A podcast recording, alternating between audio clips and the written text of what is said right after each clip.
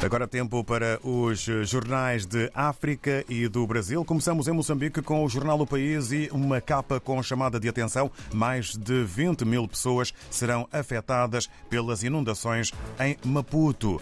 A fotografia de eh, uma um, habitante da cidade, das imediações da cidade, aliás, vários habitantes eh, que se vêem eh, com água que quase chega à cintura. Um outro título para a capa do país de hoje, estudo revela que há infiltrados nos centros de reassentamento em Cabo Delgado. Há insurgentes infiltrados nos centros de reassentamento de deslocados em Cabo Delgado. A informação é revelada por um estudo realizado pelo Instituto para o Desenvolvimento Económico e Social, que aponta ainda haver falta da presença do Estado nas zonas afetadas pelo terrorismo. Assim está o moçambicano jornal O País.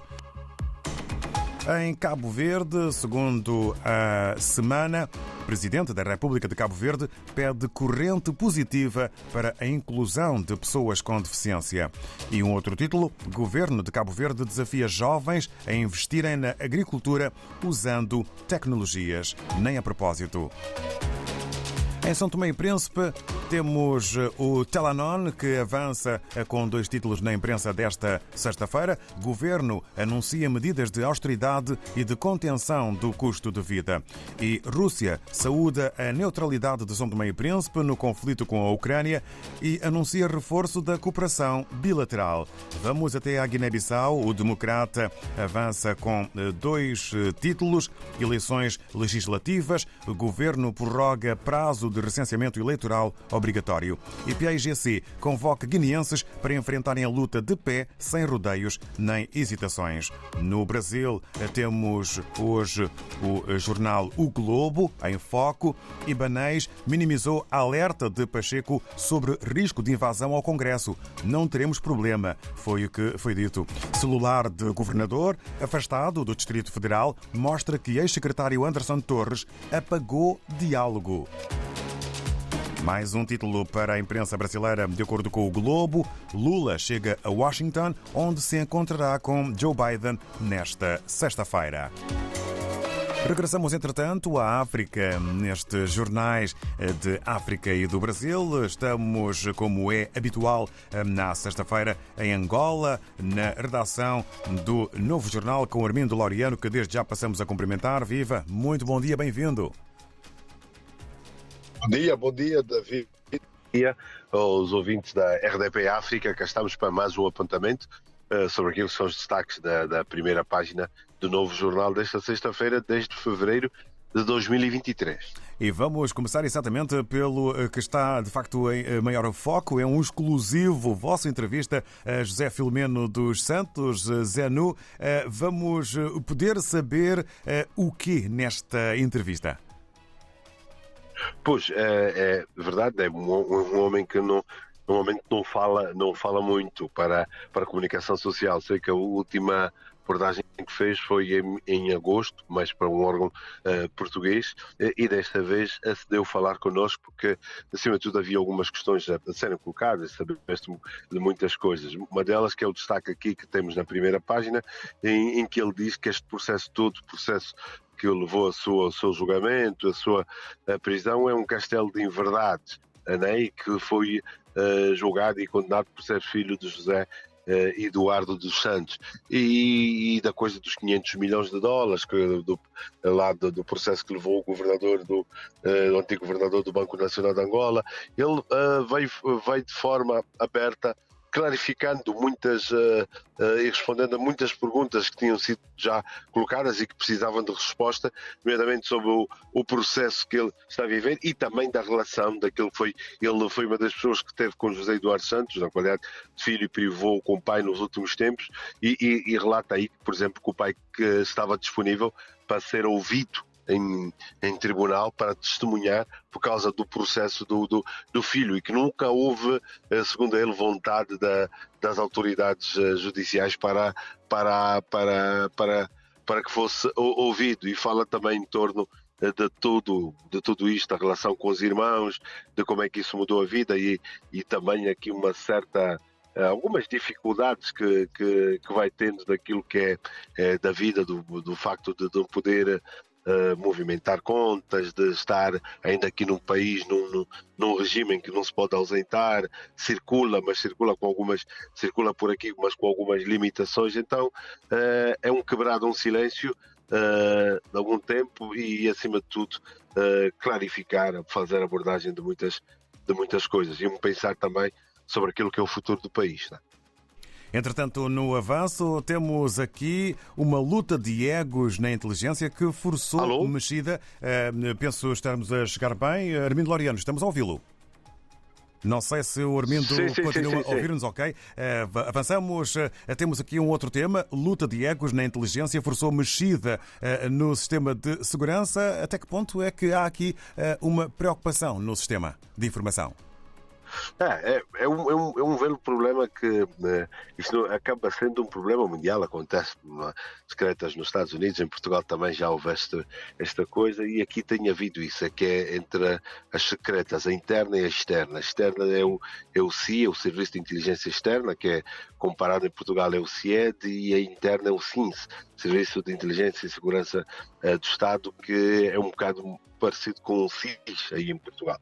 E uh, no dia 20 de janeiro, o presidente, ouvido o Conselho de Defesa e Segurança, exonerou o diretor-geral do CIA, eh, José Zino Caetano, uh, Zé Grande, acabou sendo exonerado. E, e, o que está aqui, que nós trouxemos aqui no jornal, são os contornos dessa exoneração e de uma guerra uh, assim entre aspas, de egos, de protagonismo, de falta também de comunicação, de cooperação e de partilha de informação entre os dois serviços. Isto porque as chefias uh, da relação que, que não tinham e que deviam ter, né? relação institucional, uh, que não havia, porque o problema dos egos, do protagonismo, afetava tudo isso, e isso acabou fragilizando então Zé Grande, que é o que era o diretor do CIA, que acabou uh, sendo então exonerado e dá um maior protagonismo, uh, na nossa visão, de, a Fernando Garcia Miala, uh, que é o homem da secreta interna. É os contornos todos que são trazidos aqui numa matéria que eu assino e também com uma análise de, de Xavier de Figueiredo do African Monitor.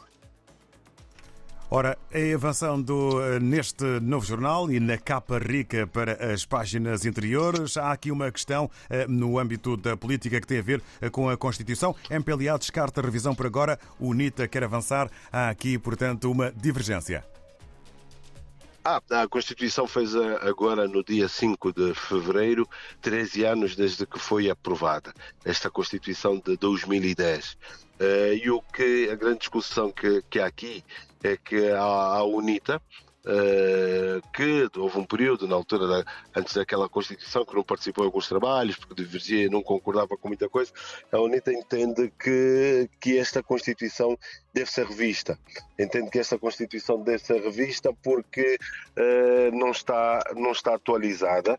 Ela não está atualizada uh, e que foi uma, uma Constituição feita à, medida e à imagem do anterior presidente José Eduardo Santos. Tem um, há um excesso de poderes do titular do Poder Executivo, ou do Presidente da República, né, nessas qualidades. Há um excesso de poderes. E eles, eles dizem que foi um verdadeiro casaco feito à medida do então Presidente Eduardo Santos. E, e que acham que se devem fazer algumas. Eh, alterações, revisões na Constituição, eh, no sentido de diminuir este, estes poderes, de aumentar uh, o poder de fiscalização da Assembleia, uh, da Assembleia Nacional perante o Poder Executivo e outras coisas. Mas o MPLA entende que não, que diz que não é necessário, que o grupo parlamentar do MPLA diz que não, diz que a Constituição está bem como está, uh, não precisa de fazer algumas alterações, mas não neste, neste sentido. Então esta é, esta é, esta é a grande, esta é a grande discussão que, que existe. E como sabe, ela, ela precisa de uma maioria de dois terços para ser revista, né? e nesta altura é muito complicado. O MPLA tem grande parte do número do, dos deputados, tem uma maioria na, na, na, na, Assembleia, e se não concorda, dificilmente haverá, assim, mas também tem de haver o lado da UNITA, porque são dois terços para para se mexer nisso. Se os dois partidos não estiverem de acordo, nada vai avançar. É mais uma questão do que um diz que sim, outro diz que não e não vão chegar uh, a um consenso. Vamos ver quando é que haverá então esse espaço para a revisão da Constituição. Armindo Loriano, muito obrigado pela partilha. Um abraço para toda a equipa do Novo Jornal. Boa jornada nesta sexta-feira. Estamos em permanente contacto, um candando deste lado. Olha, olha, um grande abraço e dizer-te aqui, David, também, assim, são notas já de, de fecho que recebemos esta semana. O rei de Espanha, o rei agradeceu a hospitalidade aqui, teve, chegou segunda e foi embora na quarta-feira, discursou na, na, Assembleia Nacional eu estive lá, estive perto e vi aquilo, e que a primeira visita de um rei uh, de Espanha e de um rei, de um líder de uma casa real uh, europeia África, Angola e do rei de Espanha, a primeira África subsaariana, foi muito boa e esta vocação africana também, e acima de tudo falou de uma coisa na Assembleia, das línguas, do espanhol e do português e desta união, deste casamento. E ficou aqui uma coisa para Angola, a adaptação de um provérbio que é português que os angolanos adotaram. E passou agora a dizer de Espanha, bom vento e bom casamento. Maravilha, fica então aí essa eh, nota sublinhada. Um abraço, Armindo Lariano, até uma próxima oportunidade.